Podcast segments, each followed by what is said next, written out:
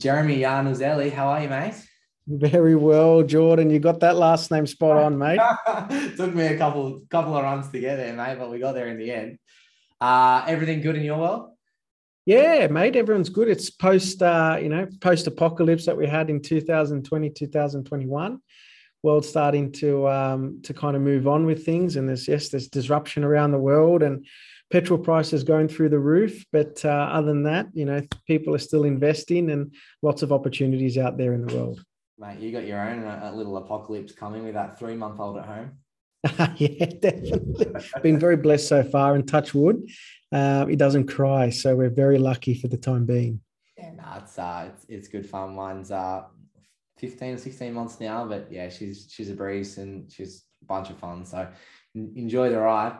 Um, but we're here to talk about property, mate. So I guess given the experience that you do, and for some of the listeners that don't know, Jeremy, um, you know, he's, he's been in this space for quite a while. He works with a lot of investors and buyers agents and um, lots of the, my friends and probably people you've heard on the podcast beforehand. Um, and so he's got such a good grasp and knowledge and manages quite an extensive portfolio himself, if I'm, I'm not wrong. So um, if if you well, and he's also an accountant, so if you wanted some insights into some numbers and how things work and everything else, like Jeremy's the, the guy to talk to. But I suppose through all that experience, Jeremy, is that um, what what would you feel would be you know your own sort of personal philosophy on building out a, a portfolio? Yeah, so I think the main thing to consider is everyone, and I always have it every day. It's just taking action. Um, I, I, see so many armchair investors who know so much about property, um, but you really look into their portfolio and there's maybe one or two properties that they do own. Uh, and I think sometimes you've got to go through the ups and downs and feel all the pinches and pains that property provides you before you can really start to grasp the fact of you know how to take that level how to take that next step and build your property investment to the next level so my philosophy has always been is that I get my hands into it, um, and there are mistakes that I do made, do make, and there are mistakes I have made. Um, but I believe that there's always uh, a solution to every problem, and um, and you've got to keep moving. The momentum's so important. I see so many people who have a really good burst and, and a spurt and may buy one, two, or three properties, and then they kind of go missing. And the, I suppose the hard work in property investment comes back to philosophy as well as momentum you know, keeping that that uh, that portfolio building, even if it's one property every two years, I'd much prefer to have a portfolio building that at that pace than have a portfolio building at three properties and then never touching it for ten years after that. So you know, test yourself and uh, and ensure that you're constantly learning along the journey is probably another thing that I, you know, try to tell myself every day is that I haven't stopped becoming an, a, uh, a student to the property investment world. There's always much more to learn, and I'm testing my ability. Um, so again, another philosophy I go through is test yourself.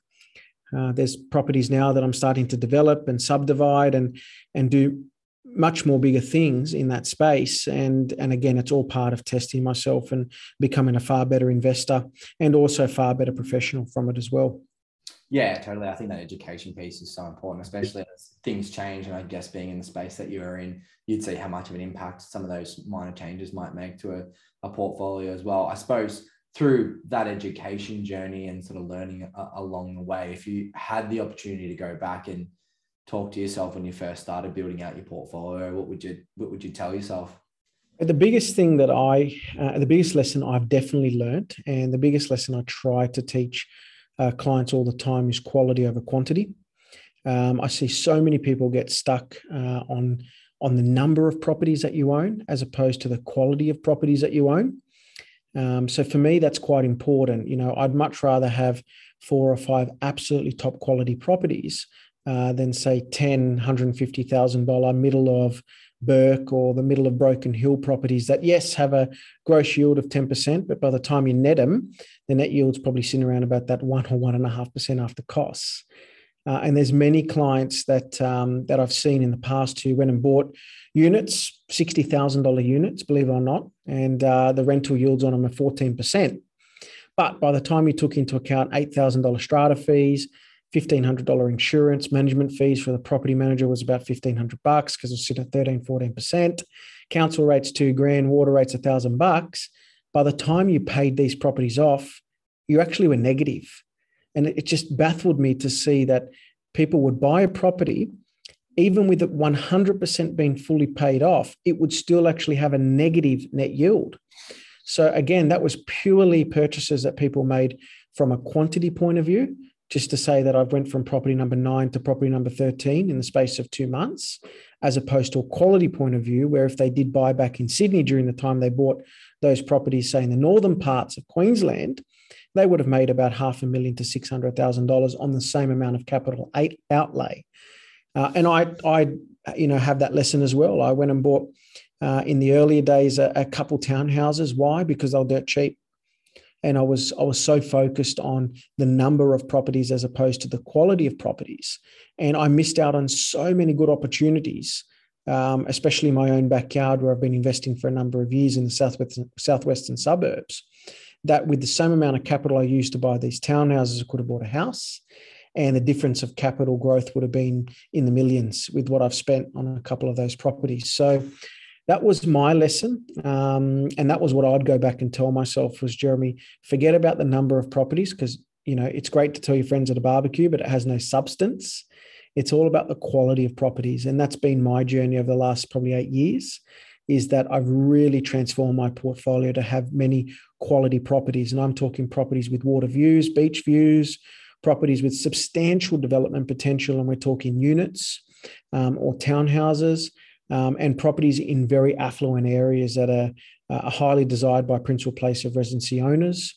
Um, with substantial uplift in any inflationary environment as well. Yeah, I think I think you're spot on, and you touched on a, a fair few um, really good points there. Um, I, I, think it all kind of feeds into a bit of the next question around, you know, what would you change about your portfolio? What were some of the mistakes that you made, which you've already highlighted? But did you mm. take did you take like initial action on those mistakes and get into something else, or do you still hold them today? Like, what's what did that process look like? Yeah, so my, my 2021 was a probably one of my biggest years ever in property. Um, so I sold seven properties in 2021. Now, at the same time of selling those seven, I bought five. So that was the most amount of transactions that I've ever had in my property journey. Normally, it's been maybe one or two every year or one or two every two years. Um, but I've never done a transaction where I've sold seven and bought five. And for me, that was kind of cleaning out a lot of the properties that I I probably shouldn't have bought. Um, and I don't regret buying them because there was some growth that I made, but there was a lot of opportunity that I lost on holding those properties. So for me, I waited for the markets to rebound, um, and they rebounded quite strongly, as we all know that 2021 did and I quickly uh, put them onto the market. I was able to use a lot of that after tax profit that I made from the capital gain uh, in those properties and then really filter them into some really top quality properties, uh, things with development potential, uh, overlooking you know beautiful beach suburbs, water. And you know, really transforming the portfolio to make sure that when the when the next cycle comes around, I'm in a much better uh, position to really capture all that opportunity and that capital growth because property market works in cycles. There will be peaks and troughs, and it's a matter of you know restructuring yourself uh, to be ready for that next peak when it does come and come strong. Yeah, I think that's such a great way to put it, and it's kind of thanks for answering that because it's such a hard thing to do, right? Like if I think about a lot of the clients that we work with and like my own personal portfolio, it's you kind of start with these kind of like stepping stone properties. Now, sure, you're not always going to be able to get sort of like ocean views straight off the bat. And sure, you may make a few mistakes along the way, which you want to offload, which is what you did in 2021. Um, but I do think that there needs to be this kind of like recalibration as you did of like, you know, either selling some of those stepping stone properties or some of those dud properties and then readjusting into, um, you know, the, those better A grade investment quality assets that do have, you know, a bigger land component with it, with, you know, underpinning land that has those values of beach views or being close to a city or whatever it might be that you're sort of um, feeling there. And it's just such a hard call to make because you've got these transaction costs and it's kind of like you, you've got so much biases towards, um, you know, holding on to these properties like, oh, no, nah, they'll do well in a couple of years or I'll just ride out a little bit more of a cycle. Um, being an accountant and in the space that you're in, was it a pretty easy decision to make to just say, offload some of these and get into some better ones? Uh, it was always it's always a hard decision because I really do know the tax implications involved in in selling, and and obviously there's transaction costs as you just said. So seeing some of those costs costs walk out the door money walk out the door definitely was heart wrenching no doubt about it. But i knew on the other side there was a substantial um, gain. And and that's my portfolio evolving and myself evolving as a property investor as well um, you know, I, I, highly doubt someone like Harry Triguboff, for instance, the owner of Meriton, who builds thousands of apartments every year, is going out there and buying a townhouse. Um, you know, he's buying land and and trying to get the maximum value, maximum GRV that he can, gross realized value, uh, from that land. You know, with building 100 units. So it was my journey um, as evolving as a property investor. And it just I look at property as a business, and I've got to make sure that my business, my properties, are being put in the best position possible for future growth. No one ever knows the maximum value of growth that you're going to get. But for me, uh, with my learning and, and, understanding of what I was doing, uh, I, I, feel that I've positioned myself quite well into the future and and to uh, and to purchasing other properties in the future as well, which will match my strategy at that time. Yeah, no, it was a, it was a good time to take advantage of it too. I think you've done well for yourself in getting rid of the duds and um, getting some better quality assets in a strong market. It's Um, bit of a win-win-win. Uh, now, mate, this might be a bit of a, chicken and an egg one for you, because I don't know too much about how uh, you transition into your career and then into the investment space. But what what did come first? Was it investment properties and then wanting to get into accounting, or were you in accounting first and then want to build out the portfolio? And how did that sort of part? Yeah, I was an, oh, it's a good question, and I have to, I tell people my journey all the time. I was an accountant first uh, accountant first. And what really intrigued me was, uh, you know, post GFC is when I started in the industry. So we're talking 2008. Um, and I saw the good, the bad, the ugly uh, of property investment. So I saw interest rates when I first bought a property was seven and almost three quarter percent post GFC. Uh, I saw clients who locked in three and five year fixed loans at nine percent post GFC. Uh, I saw people absolutely lose everything post GFC. Uh, and I saw the other side of it where people made a truckload of money uh, post GFC from buying good quality properties at a time when the market dipped. Uh, so for me, I actually learned from the clients that I was doing the returns for. Um, and it intrigued me. It actually intrigued me to see, wow, that person lost a lot of money. That's terrible. But how did it happen? Wow, that person made a lot of money. That's fantastic well, how did it happen? You know, each one of us were made from blood and bones. Um, I believe that everybody's intelligent and got a brain. It's just how we execute our decisions. And that intrigued me. And that what forced me to buy my first property in 2008, 2009, um, from seeing how people did it, uh, how people made money, how people lost money. And then from there, it just, I, I, I kept on educating myself and I really, I, I thank a lot of those clients and they probably know who they are if they were watching this thank a lot of those clients for giving me a lot of time and and I was a pest asking them the hard questions, especially the ones that lost money. They were always happy to tell me how and why they lost money, and uh, I made sure that I learned from those those mistakes or learned from their wins, and I was able to implement that early on and and build a uh, a good foundation, which let me leap into many other properties after that. So definitely, uh, working as an accountant came first property portfolio came second. And then the confidence that I generated from owning a property portfolio uh, pushed me in the direction of being able to run my own practice. And for me, I definitely say without that, that strong backing of the properties that I had, where, you know, if it wasn't working, Jeremy, I could sell a couple properties and still continue my dream. Uh, that gave me the confidence to really give business a good go. And I've never looked back from there and, and manage now a number of very successful businesses, clients, high net wealth individuals, and mums and dads who are climbing the property ladder and doing exceptionally well. Yeah, cool. Yeah, that, that kind of, um, and that's kind of what a lot of guests kind of go through is they either have, and you can kind of look at it the same thing for you, even though you're in the same career path, is they kind of have their day job, quote unquote, then they get into property and then they have the confidence through property that they can sort of start their own business and career. And so even though you know you have started your own business, it's still in the same space. It's good that you've you, have you have been able to have that flexibility to do it. And then um, obviously with the sort of mindset that you've got as well with having that sort of property portfolio mindset with the accounting stuck into it, it's it's quite hard to find a an accountant who's over all of the sorts of things that are in there. So um, you're definitely mm. in a good space. Now, mate, I might yeah. be The biggest, well, the biggest thing I find, Jordan, um, and to be very open, is a lot of my clients who who own, say, two, three, or four properties actually find within six to 12 and 18 months, they're actually running their own businesses because it, there's an entrepreneurial mindset that's required to get yourself into that much debt. and, you know, there's a certain amount of confidence you need to have and backing in your own abilities to say, well, I'm going to go out and get four properties. I'm going to put myself into over one and a half million dollars debt.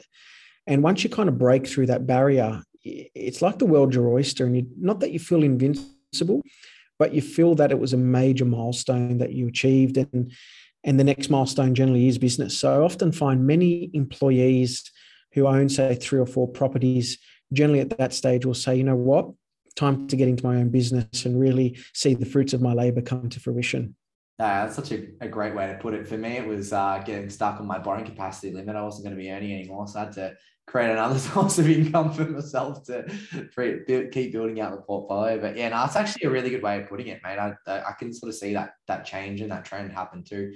Um, now I might be putting you on the spot a little bit, but if you had sort of one favorite like property one liner, and I know there's a thousand and one of them out there, but if there's something that sort of comes to mind when it comes to property, what would it be? My big one is is that how do you eat an elephant?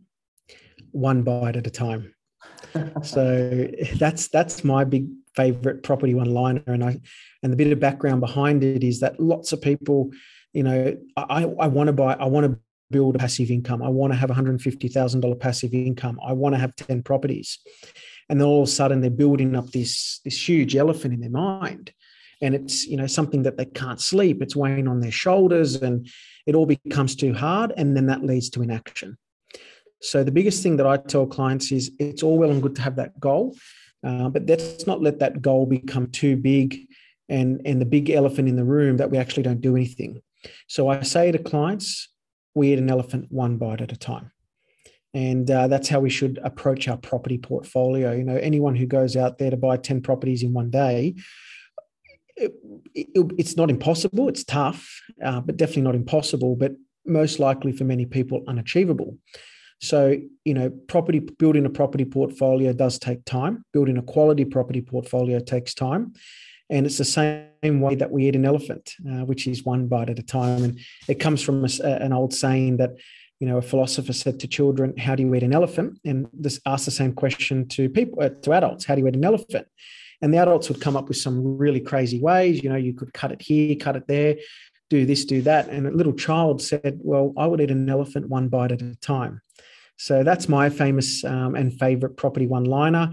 Um, and that's how I approach my property portfolio. I always do things one at a time and never let my you know ego or my journey get too far in front so, so that it doesn't become attainable. Yeah, I love that, mate. And uh, the kids have always got the, the right ideas. Just take take it back to simplicity, and they they'll give you the right answer. That's for sure. We, we we come up with all sorts of conundrums and things that we try and solve ourselves, but it's why we like we like to use professionals like yourself, mate. Um, well, Jeremy, thanks for coming on. You've been an absolute legend, and thanks for being really open and honest about your own portfolio and sharing some of those stories and more stories and everything else that's gone along there. I really appreciate it, mate. Appreciate it, Jordan. Thanks very much, buddy. Enjoy. All right, I'll talk to you soon.